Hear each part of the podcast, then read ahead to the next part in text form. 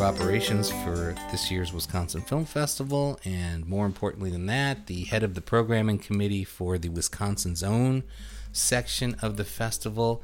And I am here talking this morning, and I say here, I mean the internet, um, with Nathan Clark the director of The Passing On, which is one of only two Golden Badger Award winning films at this year's festival. Nathan, I know you got your Golden Badger because I saw you post it Yeah. on, on Instagram and, and other social media the other day. It was very nice to see. Yeah, yeah, we loved it. It's great. My daughters, who uh, love Bucky Badger, uh, were pretty excited about it, and they were already sort of like, "Do I get it? Do I get it?" I said, "No, no, no, I get it." Yeah. Every time I have to give a speech or or talk to anyone in any public forum, my daughter, who's now in college, always says, "Are you going to talk about me? Did you talk about me? What did you say about me?" I, I, don't know. You don't really. the, the, the opportunity didn't really come up, but yeah, yeah. But sometimes I will then tell that anecdote as part of whatever speech I'm giving. So. and now she's part of it.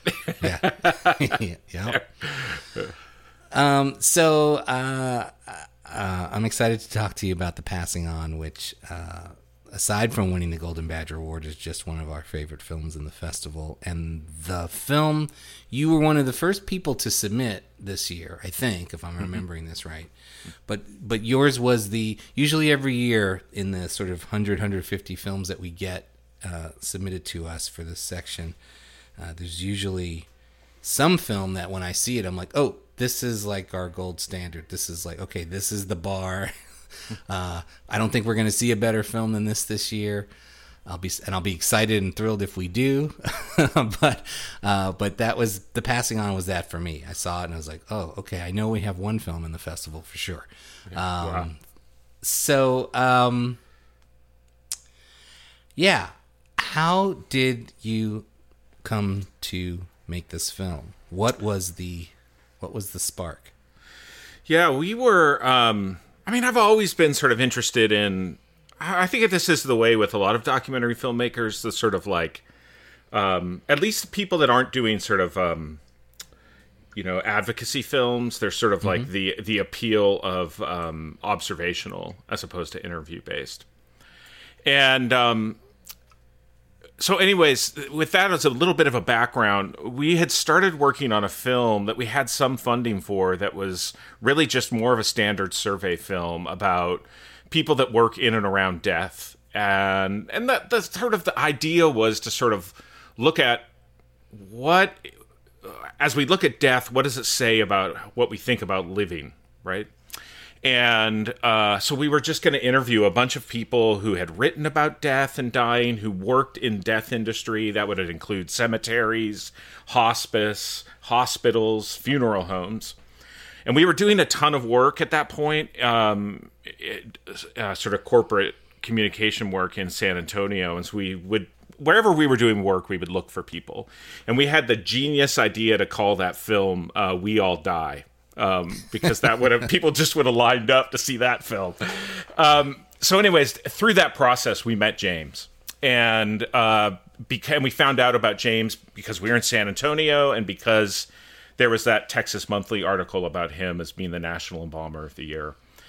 And t- to make a long story short, we we thought we were just going to film a segment with him, and we had done that, and then we there was that scene that's about eight minutes into the film where James is listening to Clarence and Anna Marie sort of close a funeral home. And as I was sort of listening to that scene unfold, I was actually on headphones in another room. Even just listening to it, not seeing it, there was something that sort of remarkable that was happening. We already sort of had really grown to like James at that moment. And, um, and it just sort of clicked. I, I, I think on the drive home, I said to the other two guys that I was with, I said, I think this needs to be the film. Um, and I think it clicked because of like, one, it was this incredible insight to what it's like to work with around death, like how you answer the phone, how you talk to people. But then it was how he was engaging and talking with them and this sort of like tough love. And I've gotten to this point, like in my own career, where I need to start thinking about passing it on. Like I need to start thinking about mentorship. So there's some things that I was sort of working through on my own, and I always sort of like with these kind of films, there has to be something you're working on in your own, you know, that keeps you going back. So that's that's how it how it all started. Yeah, that that makes all the sense in the world to me. I can eat. I can totally see you're sort of going about your business, and then you you hear about James. You spend a little time with him, and you realize, oh, this guy is gold. I Yeah. mean, I can build my whole film around him, and then you experience that exchange, and it seems like uh, then you realize, wait a minute, I've got even more gold than I thought. The dynamic between James and these interns, and especially between him and Clarence, uh, is even more magical uh, in some ways than just James on his own. Um, Yeah. But um, I want to go back one second because you said you weren't actually even in the room. So is that talk to me uh, about where you are on location as a director, uh, some or all the time, where you're not even in the room with the with what's happening. So we would do um, we would do a number of different things. Uh, there were some shoots that we were on were two people, some were three. Whenever it was two people, I would operate audio, um, and occasionally I would grab a a camera and and film as well. Um, that being the first shoot, we sort of just felt like we needed to have like multiple perspectives. You know, we thought we had one chance at this, right? And so there was a might be some instances where we wanted to operate two cameras. We figured out pretty quickly we only wanted one camera. Um, so yeah, I was I was sort of listening just because we didn't need another body in there, and there were other points in the shoot practically where you need sort of multiple people. And I also sort of find it's it's helpful for me to listen because I, I we were part of that shoot involved a significant interview with James, and um, you know, when you're there operating audio or operating a camera, you are thinking about a slew of technical things and your ability to sort of engage with what the story is unfolding. And I think it's really important that, you know, we don't. I, I have this sort of conviction that, like, you make the film you're given, not the film you want and and so a lot and there's a number of different levels that involves who you are as a filmmaker but it involves sort of what the story is not imposing upon that story and the key to that is listening to what the story is as it unfolds um, so for that first shoot, that was a luxury. And there were a couple other shoots where we knew we were going to have to sort of divide and conquer because various things were going on. Um, so I would say about. I would say about 25% of the time there were three of us, and about 75, uh, probably, actually, no, probably um, 65% there were two of us, and 10% there was one of us. Yeah. Uh, I think doesn't Frederick Wiseman famously is uh, on his shoots is the is the sound guy. Like he's he's he's doing sound. Yeah, yeah, and it's part of it. To be honest with you, it's it's financial, right? Um, And then part of it as well is you just get a ton of people in a space, and it just changes the dynamic. Um, and so even like in that scene, that's a good example of I was able to remove myself into another room where I could hear it. Actually, I don't think I was on headphones. I, I think I was just listening to it. Um, and because if I was sitting there watching, they would start playing to me. And um, I mean, you know, introducing a camera and audio already fundamentally changes um, a space, but you know, having people then watch you, you know, Yeah. I th- this opens up maybe five of the questions I wanted to ask you, and I don't really know how to dive into any specific or all of them. But let's that scene, that early scene that we get to see, where where um, Clarence and Anna Marie are both reading their um, their versions of what they, you know, it's, uh, what they want to say to to a, at the end, I guess at the end of a funeral service Yeah, to the yeah. to Yeah. the family and attendees. Um, uh, Clarence in that scene and and throughout the film, most of the film is his reactions to to James's advice, admonitions, um, uh, is so uh, passive, I guess is one word for it. Uh, he frequently does not respond, even when he's be, sort of being asked a direct question, or at least he takes a while before he. And it's and it's sometimes hard to tell what that dynamic between the two of them uh, indicates. It, and I'm and I, and I want to get your take on this. Do, is it is it a respect thing um, with Clarence that he feels like it's not his place to sort of engage in a real back and forth, or is is it a sort of passive aggressive act of defiance to not really react to or directly respond to some of the questions or statements that that that James is making, or is it something else? Yeah. I think there's a problem. I don't think it's the passive aggressive thing. Um, I think that there's probably two things going on there. I, I think, um, you know, from the very beginning, um, I referred to him as James. I would in all of our conversations, I'd pick up the phone. Hey, James, how's it going? Um, and I realized uh, pretty quickly that n- most people that are coming through the funeral home will refer to him as Reverend Bryant or Mr. Bryant. And it doesn't matter if they're older than him, younger than him. Um, there is in that context, uh, like a sort of certain level of respect um, that and and deference. You know, I grew up where at, at the dinner table I tried to the gold standard was beating my dad at an argument, right? And like we would go at it, right? Mm-hmm. And and I know a lot of people grow up where like respect and deference at the dinner table is the number one thing. Dad speaks, mm-hmm. you listen. Um, and some of that I think is like familial, and then some of that is is cultural. Um, you know, I think uh, if you go to a lot of white churches, the pastor is Joe, Frank. You know, um, it's by their first name. If when we were at uh, the church there, it was always Reverend Wilkinson. So I think that there is that like basic sort of dynamic that was going on there. And and I think you've got, you know, you've got double level there too, right? You've got you add the sort of schooling part into it and that sort of like power and and authority that is part of it. And then I, I think as well, you know, Clarence um is trying to figure out who he is. And um I think he really respects and appreciates James. I think he really loves James.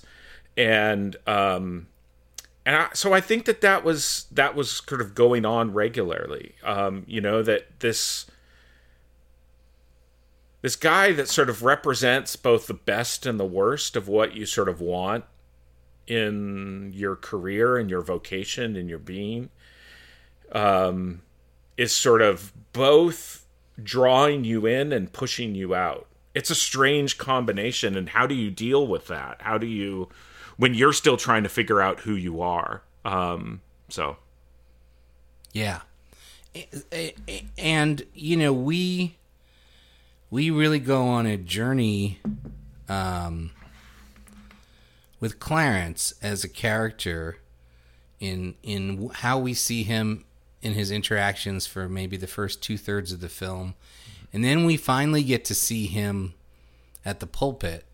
Um, you know, preaching, mm-hmm. and uh, we get we suddenly see a side of him, uh, uh, verbally, um, and, and, physically, I suppose, uh, that we haven't seen up until that point, and it reveals this whole other side of Clarence, uh, and it's and it's a great reveal uh, for the audience. I'm wondering. Uh, uh, and, and, I probably should have asked this earlier about the about how how long you wound up spending, uh, you know, what period of time are we covering in this film? And and I also feel like some of the chronology uh, of the film is like, well, I'm not really sure what. I'm not really sure when this happened, and and and the only you know most people sort of look the same throughout the film, but Clarence's looks change quite a bit.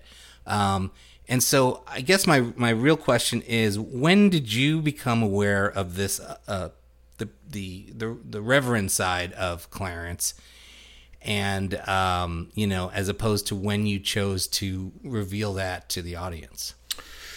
Yeah. Um, so we filmed like in earnest, sort of there as much as we could from basically January through um, when Eddie died. Uh, so that included graduation. This was in 2017. Um, and that so that would have been uh, Eddie passed away in the late summer. Graduation would have been in May. Um, we filmed Clarence preaching.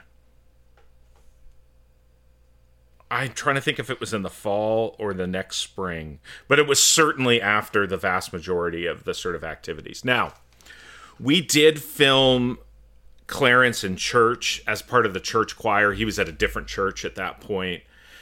Uh, that scene never really fully worked. It's really interesting footage. Um, and so there was, and we knew that he had been preaching and stuff like that. So there was sort of a sense of like he, um, it wasn't like he was doing something, we inserted something into the chronology that wasn't true of that moment. Like the truth of it was but the facts the truth was right the facts were wrong maybe would be the way to phrase it yeah. um and but you're right there is i'm glad you sort of also got it like the physicality there was something about when he went up there and started preaching that he just he just looks i mean you know he, his hair's a little different but he it's it's different than that he mm-hmm. embodies this it's like he becomes alive and yeah. um and so, was know, that the first time that you were seeing that from him? Well, we saw him as part of the church choir, and there was yeah. this funny moment when we filmed it. Um,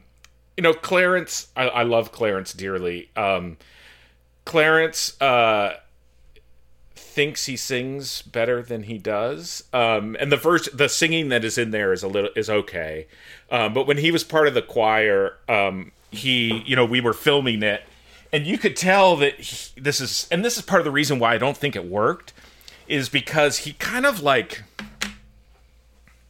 it's like he knew the cameras were there and he's like he's like I got to give the cameras a performance and so he's like we got to sing this song and so he sang this song and it was kind of like you knew it wasn't to make the it wasn't going to be in the version of the film or it wasn't going to be in the service and so it was just so we saw these like moments where he would like want to sort of be glorious, if you will.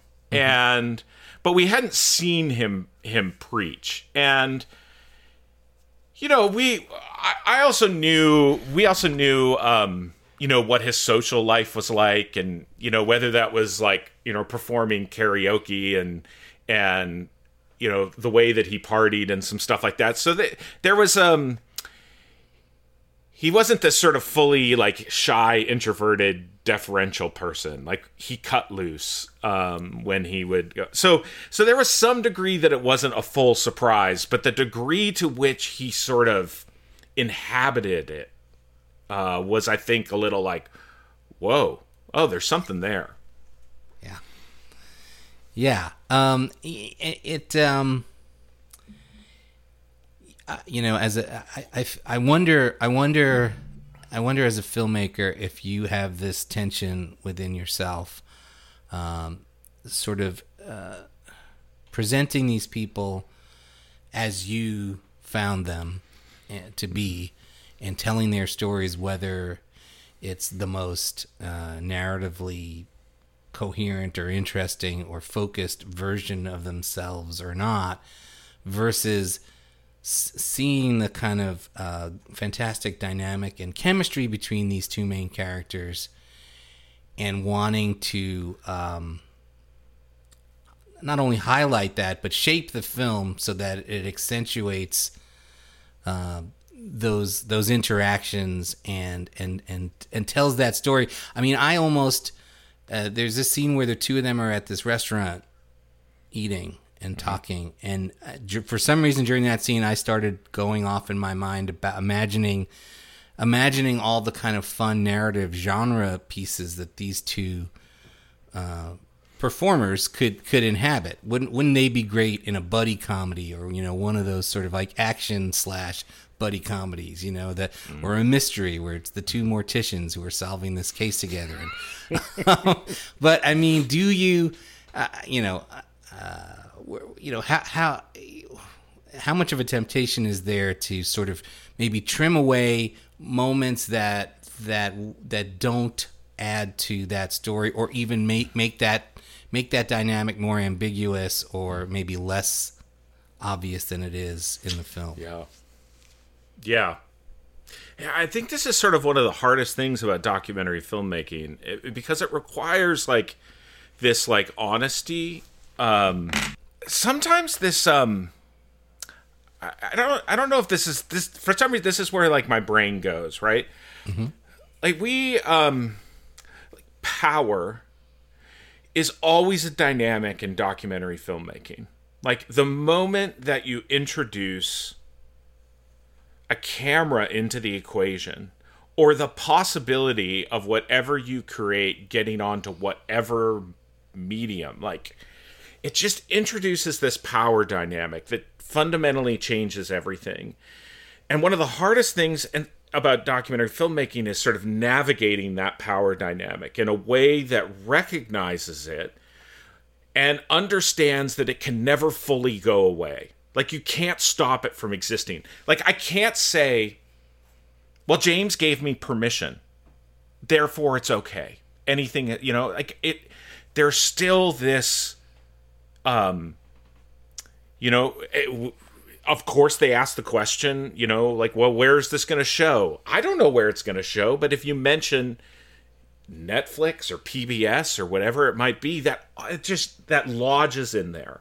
And then mm-hmm. you've got this dynamic as a, for me, as a white middle aged man um, that is out of town, that isn't from San Antonio.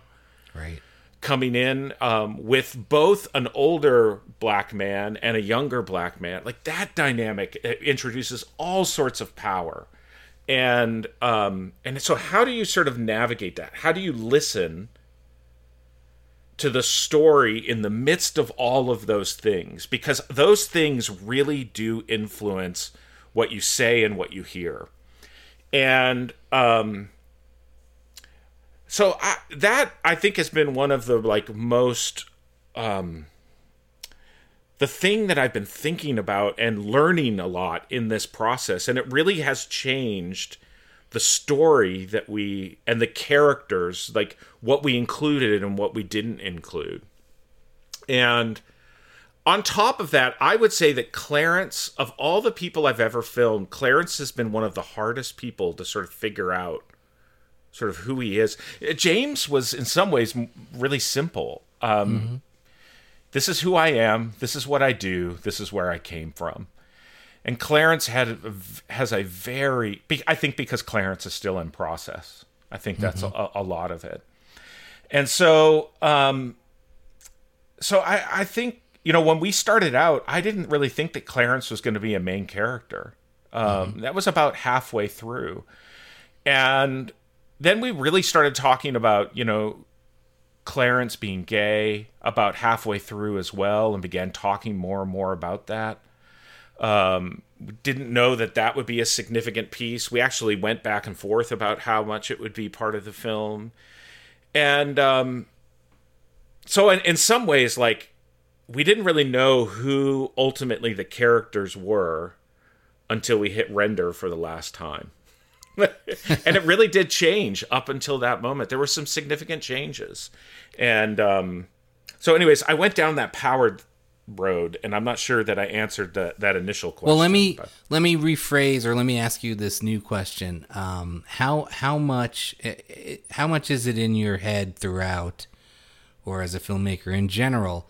Uh, how much do you have to, or how much do you tend to weigh? Your responsibility towards the people who are sharing their lives with you versus weighing your responsibility towards making the best film that you can yeah. make?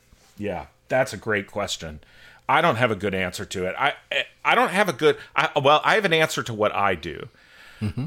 Um, there are things that we included in the film that made me feel uncomfortable, um, but they were the right thing to do the number one example of that is including James's reflection on Clarence being gay. Mm-hmm. And That's so, particularly, so great that you say that because that's exactly the moment where I scribbled down this note. Like, and then my note was, were, were there things you chose not to include because it would alter the portraits of the of the people that you're painting and the and the portrait you think you're painting of them? And and I was really wondering about how much you might have struggled with how much of that his point of view about that uh, you you chose to include. So I'm sorry to interrupt, but yeah, yeah, no, I that's great. Yeah.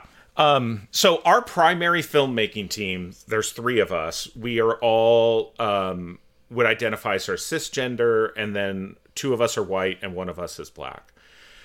And so, um, and we're all straight too. Uh, so um, I think that that we needed to listen with that moment. We had a version of the film that didn't include that. And we played it for some of our friends. Uh, we screened it for some of our friends who um, identify as queer, and they knew there's something missing here. They just mm-hmm. knew. And you know, I mean, we're in this moment now where there are all these questions about what you can say and what you can't say, and mm-hmm. really being really confused about it. But I think in the end, what we decided is that human beings are incredibly complex. And it was more important for us. And, and one of the things that, that makes me sad right now is we take these very complex stories in sort of our national discourse and we simplify them in order to sort of weaponize them, in order to sort of use them to sort of, you know, win points in an argument. And at that moment, I think you take this person that you are really enjoying being around and appreciate and feel this affection for, and he says something that makes you feel very uncomfortable. And we see the complexity of being human at that moment. And um, I don't doubt that there this film has not gotten play in some places because we included that line. Hmm. Um, or I suspect. I, it's been a regular question, right? And sometimes it's a question of genuine curiosity, and sometimes it's a question of like, I don't know if you should do this. And we don't really have this like great answer other than to say we feel like we need to engage with people in this way um, to include these sort of levels of complexity because you're going to talk to your grandparents, you're going to talk to your parents, or you're going to talk to sort of younger people, and they, there's things that they're going to say that make you kind of go, "What on earth? I don't get that." But let me try and understand. Um, I, I, wouldn't say that's necessarily why we made the film. Like that's not. Um, I'm still discovering why we made the film. I would say, um, but but I think it was a really really important to include it, um, and it would be unfair to Clarence, it would be unfair to James, and it would be unfair to all the people that watch it that know that that exists. Yeah. No, that's that that makes a lot of sense. And I, you know, I don't I don't think that what you do end up including from James in, that statement that he makes, I think that that I don't think it fundamentally changes how I as a viewer uh, felt about James as a person or character in this film, but it did make me wonder was there even more that he might have said yeah. along those lines that you were like, well, I got this, we got this in, we really don't need any further sort of explanation from yeah. him about this subject. Yeah, that I mean, and uh, yeah, um, and to be honest, it was, it was a hard thing to also figure out because, like, James in his actions was very loving towards mm-hmm. Clarence. Yeah. And I think he still really likes him. I, I just think he just saw Clarence being gay as the same thing as him being an addict. Right.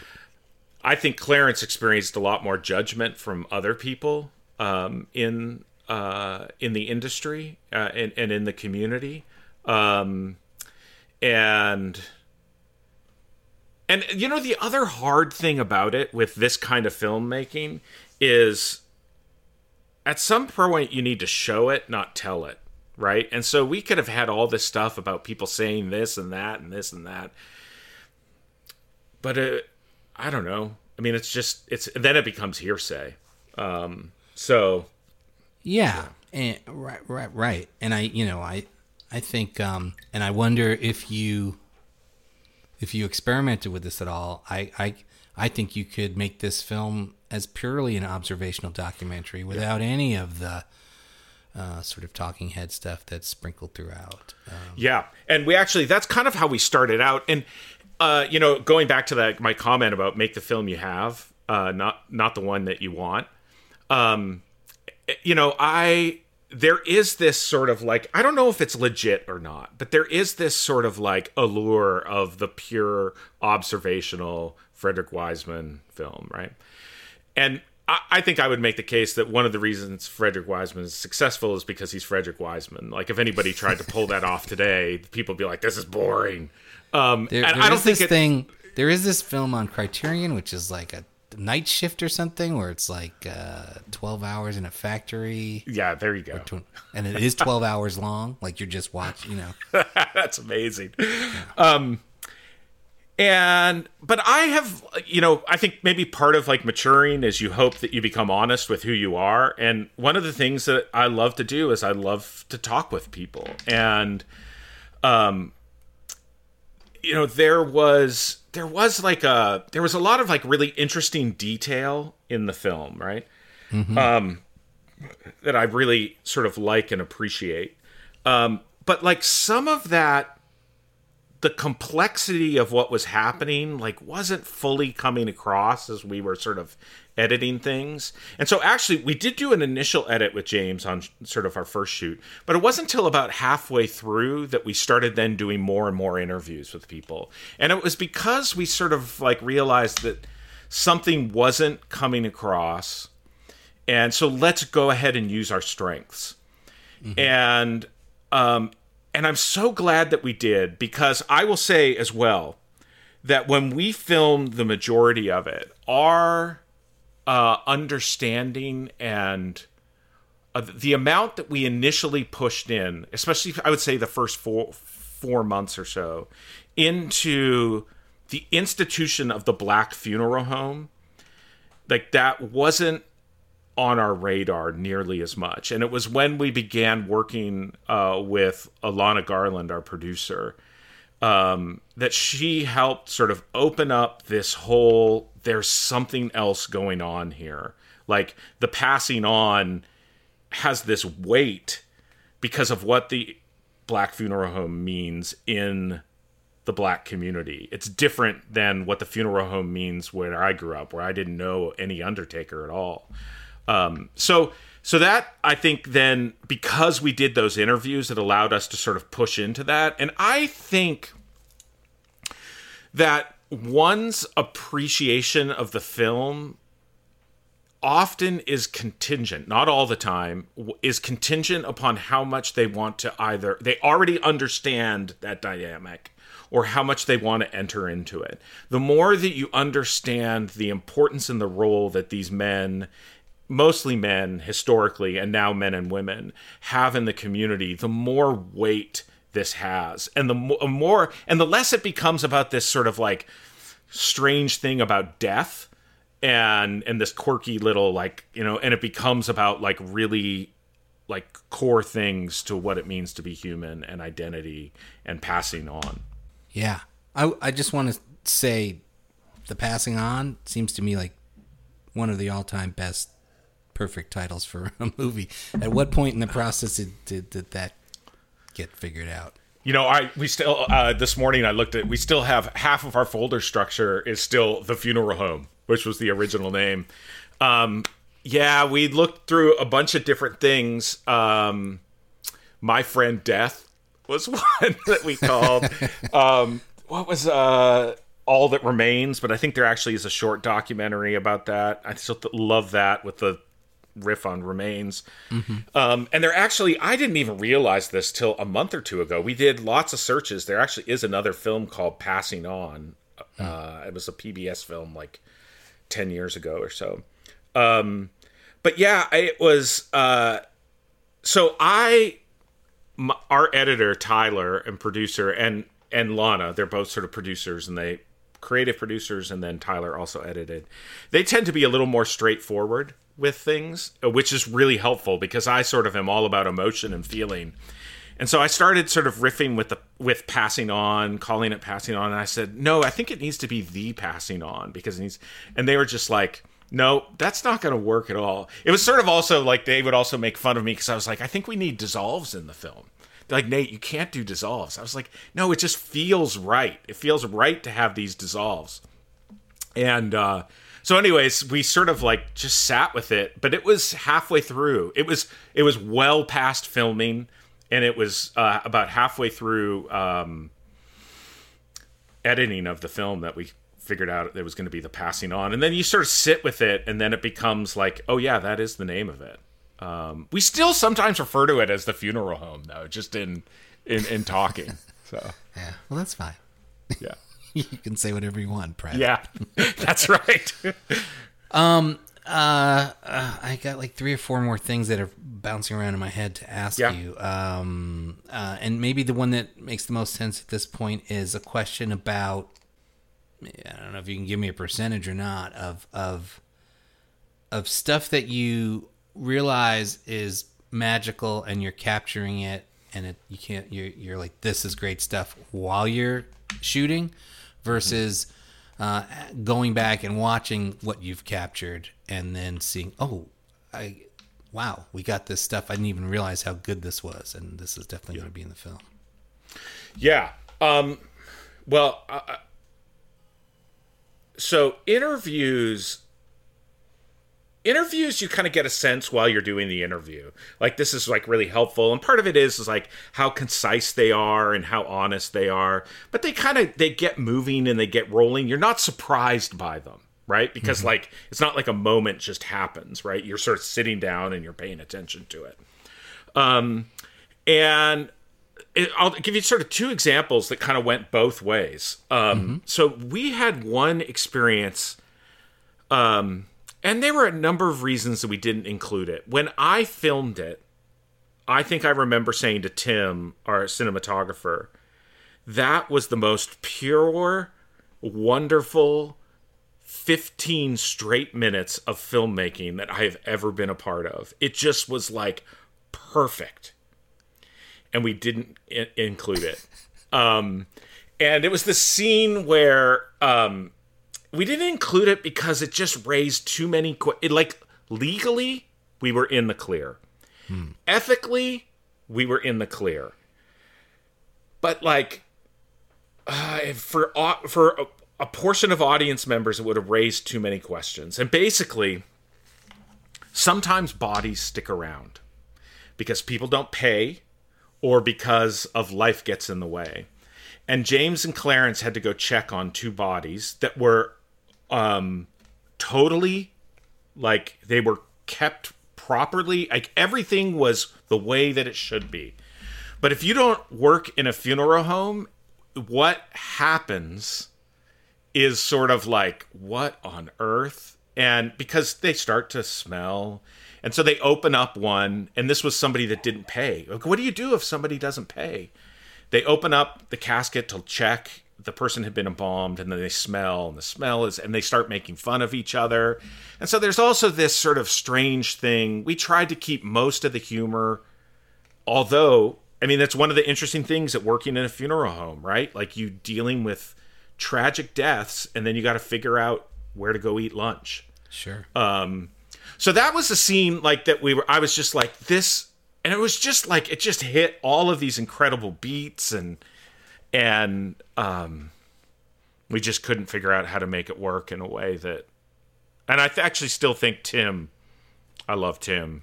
Tim thinks we should have included it. And that goes back to your thing what your earlier question about including things that you may want to include as a filmmaker but may not be good um, for the overall project. But then we had that that Morales scene where Yeah. they're making fun. Yeah When that was unfolding, I was cringing, and I was like, it it. I was like, are they performing for the camera? Um, And there were some things later on when like Tony comes walking in and they then it starts getting very performative.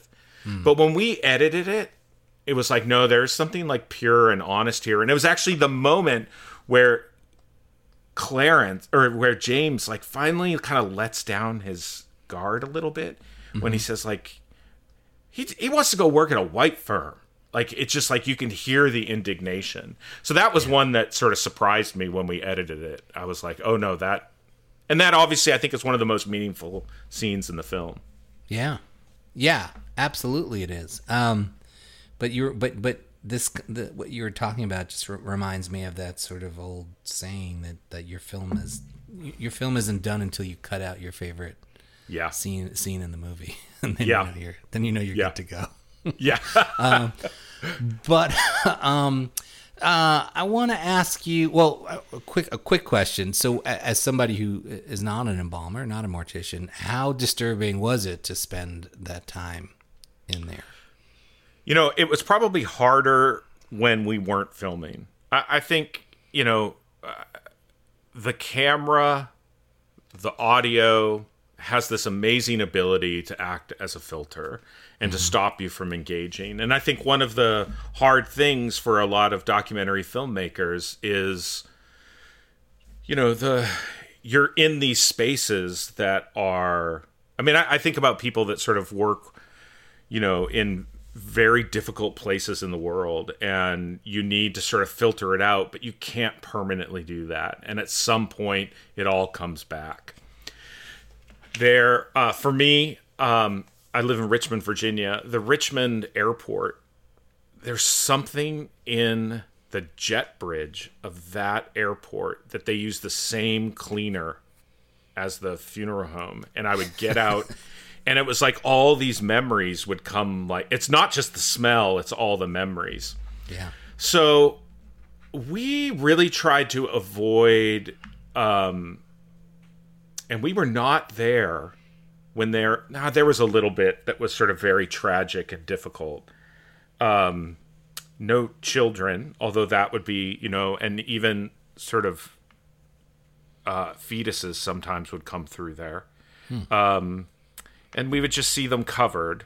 Um but yeah it was it was i don't think i ever got over it. I still i think about going back there and i feel the joy of walking in and hanging out with james and then the possibility of walking to that back room it just it, it there's a weightiness to it that i don't really want Yeah. any part of. Um so it, it it wasn't easy. The other thing that we discovered like within a day of shooting we put i mean we knew that we were going to put the camera on tripods. We were not going to chase the action. We were going to let it unfold.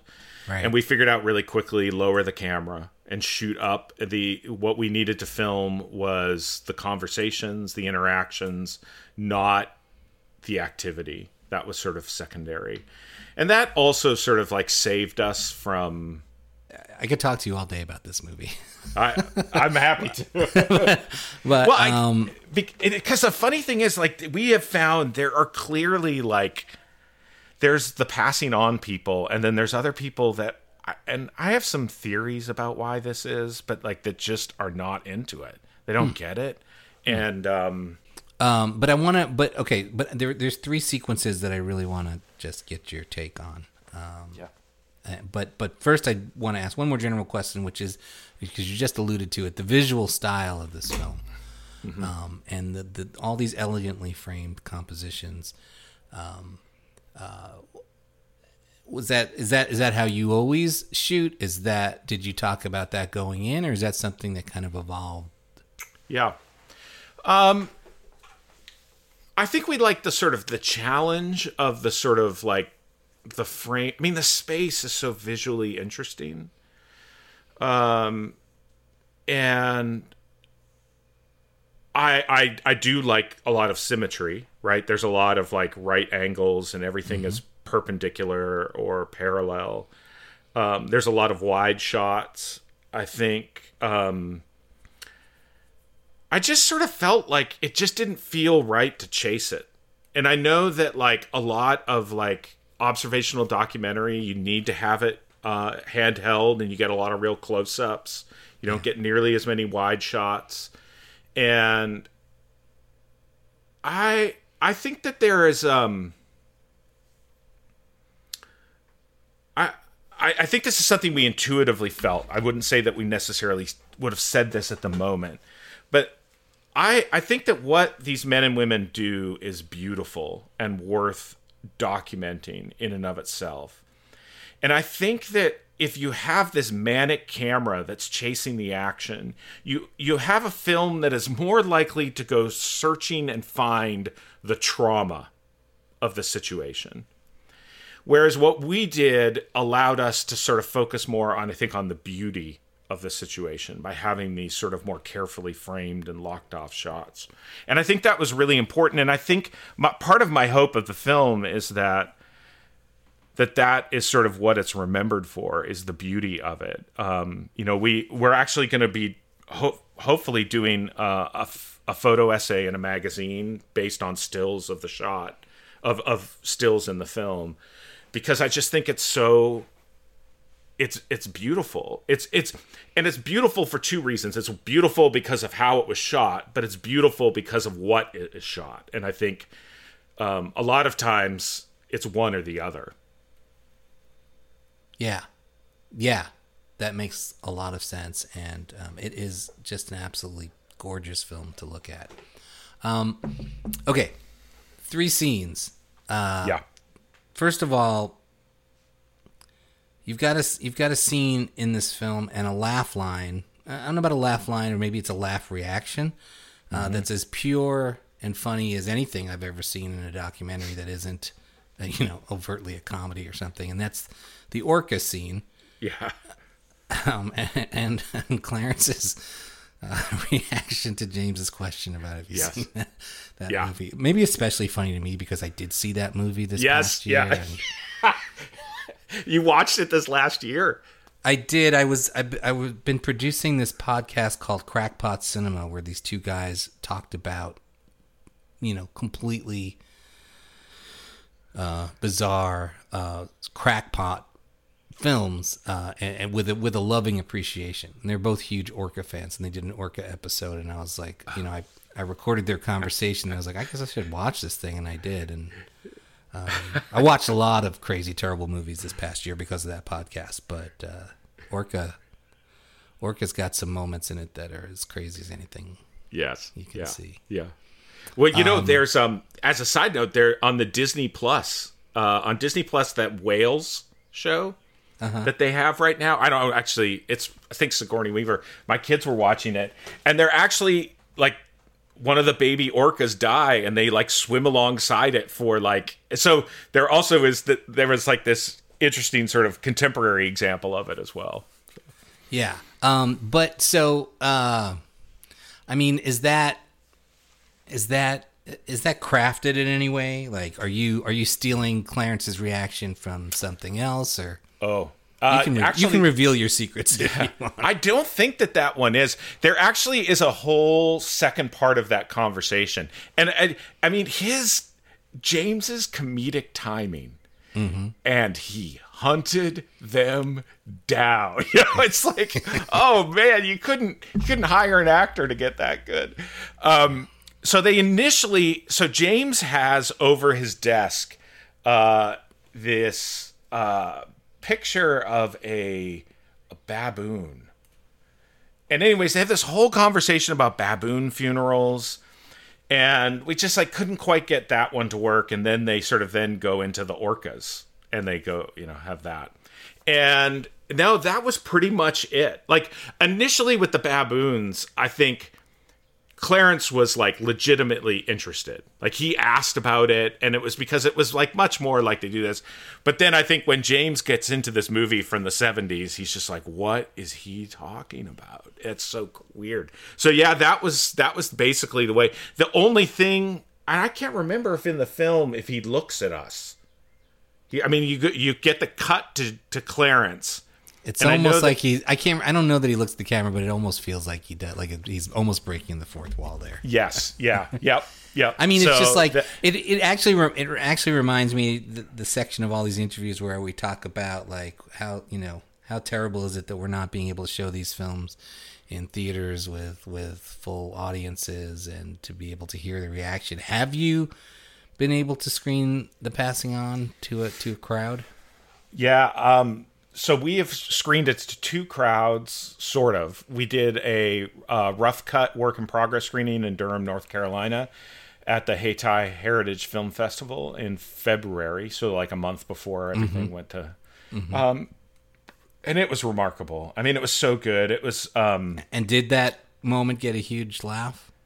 Yeah, it did get a strong laugh. It did. Um, and then we uh, we also a couple months before we did it with the the fraternity that James is a part of that gave him the um, National Embalmer of the Year. We screened it with them, and actually the thing that I remember most about that was uh, the scene that we included with the car accident, where it's just this quiet moment.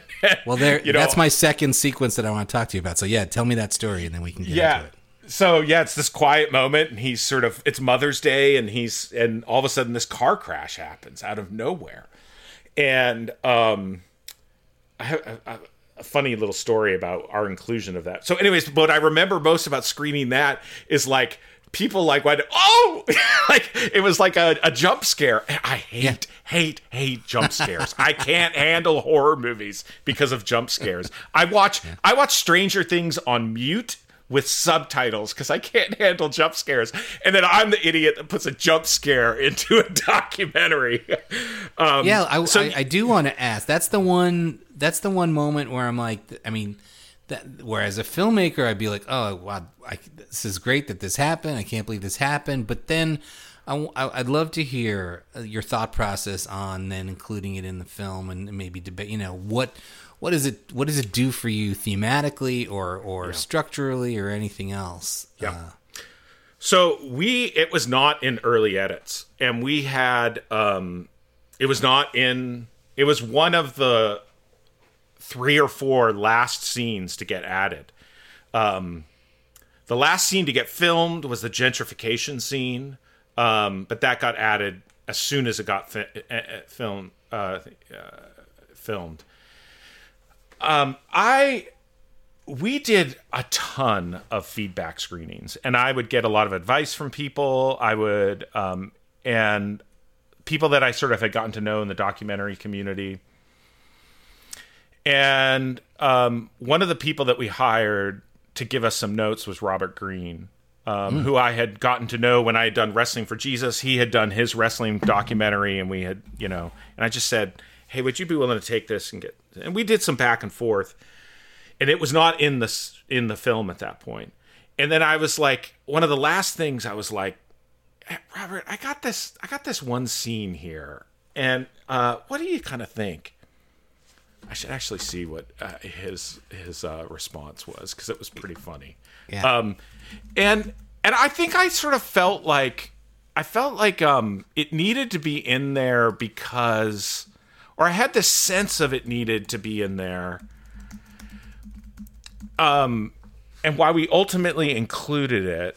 So I say, I, I you know, I I sent him some possible footage, and um, he, you know, some like scenes that we had cut.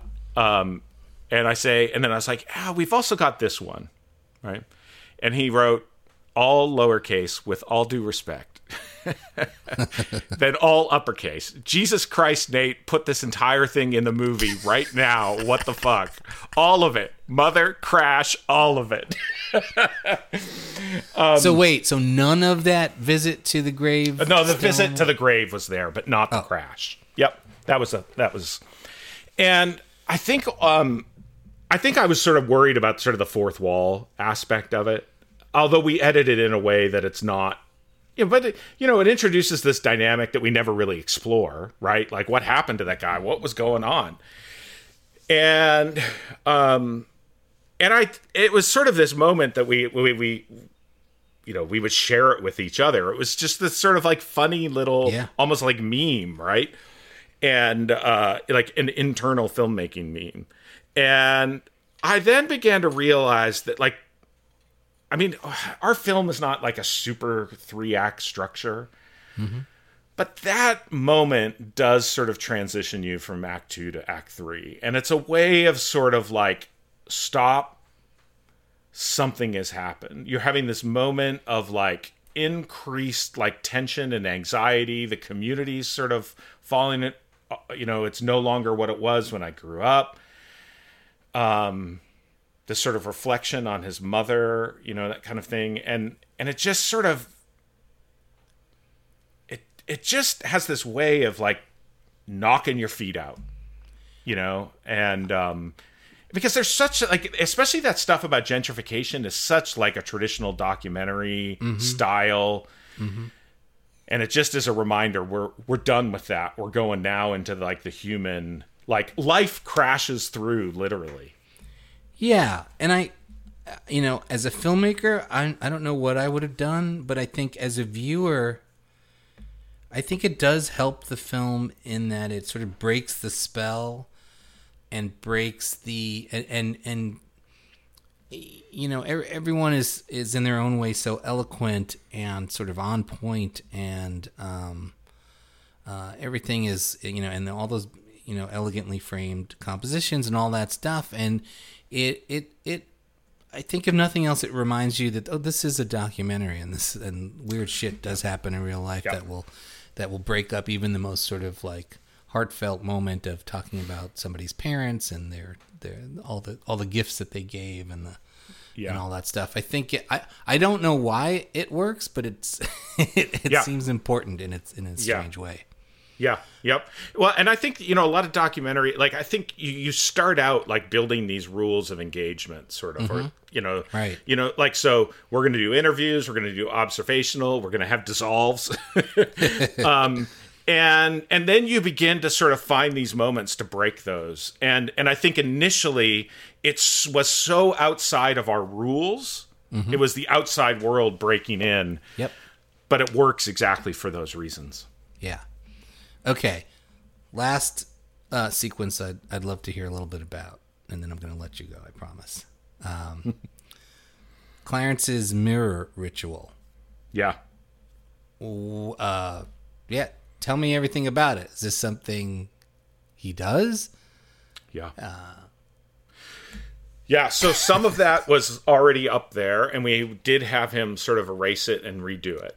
Um, but it was where already up there. Where where where is that? Is in that his apartment. It is okay. Yeah, hmm. yeah. So he was living in these sort of like um, they didn't have them when I was in in college, but it was sort of like uh, housing that was that's clearly designed for people in college and probably like two or three years outside. Um, it all felt like dorm rooms, but it was you know uh, kind of probably not unlike um, the high rises that they built where the Memorial Union was, you know, yeah. whatever. Um, so uh, not where Memorial. What was what was the what was the theater that was there? Yeah, the University Square. University Square. Yeah, I saw a bunch of film festival films there. Um. So so yeah, he would do that and he would change them. Like I think depending, like it wasn't sort of like every single morning he would do it. Um, and yeah, I mean, Clarence is a remarkable guy. I think we just sort of said, "Hey, can you do that? Just do what you do." And then he just sat there and stared at the camera or stared at himself in the mirror. We didn't ask him to do that. He just sort of did it. And um yeah, it was it is this really remarkable image of what he sort of aspires to. The um you know, and and you know, we we sort of have some of the framing of the film is you know the pastor, teacher, mortician, and it it sort of aligns with sort of what Clarence sort of longs for as well. Okay, last question. I've kept you here long enough. Um, Eddie dying and Eddie's funeral. Mm-hmm. Were you um were you were you contemplating? Were you wondering how you'd end the film? Where you'd end the film? What yeah. the final you know sequence would be? And then mm-hmm. then that happened, or uh, yeah, yeah. I mean, the writing was on the wall that that was probably going to happen. Although Eddie had been around for you know in you know a state that required you know ongoing attention for years and years, and so it wasn't like a sure thing. I think we probably thought that it would probably end with sort of graduation and Clarence moving on. Mm-hmm. Um, and then obviously sort of that happened and you know it's interesting i mean where do you end a film where do you end these kind of films and they can just keep going on and on and both clarence and james have you know experienced some really significant moments since we stopped filming james went through a major car wreck like he almost died he hmm. basically had a diabetic seizure and drove into a laundromat which is sort of like, you know, kind of funny all as well. Uh, he would laugh about it now. Um, was that before you know, or after the car crash at the cemetery? that was that was well after. Well after we filmed. He's a hard time. You know, his his speech is not nearly what it was in the film. Mm. Clarence went through the experience of trying to go work at white firms in San Antonio, uh, excuse me, in Austin. That yeah. didn't work out. He actually just graduated, got his undergrad degree, and has opened his own funeral home. Oh, wow. Um, and uh, so there's been like remarkable things that have happened since then that would have made really unfortunate, but their lives have they've really diverged, and so it wouldn't have made sense to continue filming. Sure. So yeah, it was um yeah, it, it, it, wasn't like something that we counted on. And it was, you know, it was interesting. Like, no matter what, I, I asked James a number, I'm a crier, right? Like, get me in front of people and you can have me yeah. talk about like Kool Aid and I would start crying. Yeah. I'm and, and James was like, no, I, I, you know, I've got a job to do. I'm not, not going to cry. And so, um, obviously when the weight of that hit him, you know, it's one thing it's one thing when it's a friend it's another thing when it's your uncle um, yeah and it's yeah. a beautiful i mean you know I, I don't i don't i don't know where you uh, at what point you made sure to include towards the very beginning of the film his his talking about it's his job to help families grieve and you can't yeah. help families grieve if you're grieving at the same time. So we get this journey from him stating his, you know, uh, it's his business to not grieve to yeah. the end of the film where we do see that tear yeah. and that grief. Yeah. Yeah. Yeah. And, um, yeah, it was powerful. I actually wasn't there for it. Um, Tim was filming that. I had sort of other commitments, but, um, yeah, it was good, and actually, you know, he does. He gives a really. Rem- It's, uh, you know, this is an interesting uh, study in editing. Um, he gives um, uh, an interesting. Um, what's not the word? Uh, what's the word? It's not a speech. A um, eulogy to mm-hmm. his uncle. And the early edits had that. And uh, Lana, our producer, was like, "I think at this point you just need to be with him. You don't need to. Li- you don't need more information. You don't need to listen and she was totally right about that. And and and actually, the ending of the film too, it's just as a testament to like a lot of times you just don't need everything. Just like be there. And we had this whole thing where James walked back there and he's reflecting on like traditions and here, and Tim, to his credit too, was like, you know, just see it. Like you walk back there and you see there's a new generation of students, um, and you don't need to have them talk about it and interpret it. It's it's just a it's it's a reminder that like we don't need nearly as much interpretation in documentary in this style of documentary filmmaking as you sort of think you do, especially once you get past the opening 20 minutes. You need a lot in the opening 20 minutes, but not at the end. Well, Nathan, it's been an absolute joy talking to you this morning. Um, and thank you so much for sending us your film and letting us share it with our with our audience. Uh, I can't wait for people to see this film. Uh, thank you. Yeah, well, and I will say too, I do want to say that the Wisconsin Film Festival, you know, is very significant in my development as a filmmaker. You know, the films that I saw there have like fundamentally changed the way that I see what film can be and what it is. Um, and so sort of have this confluence of like my affections in the festival is really remarkable for me. So That's great to hear. Thank you so much. yes, thank you.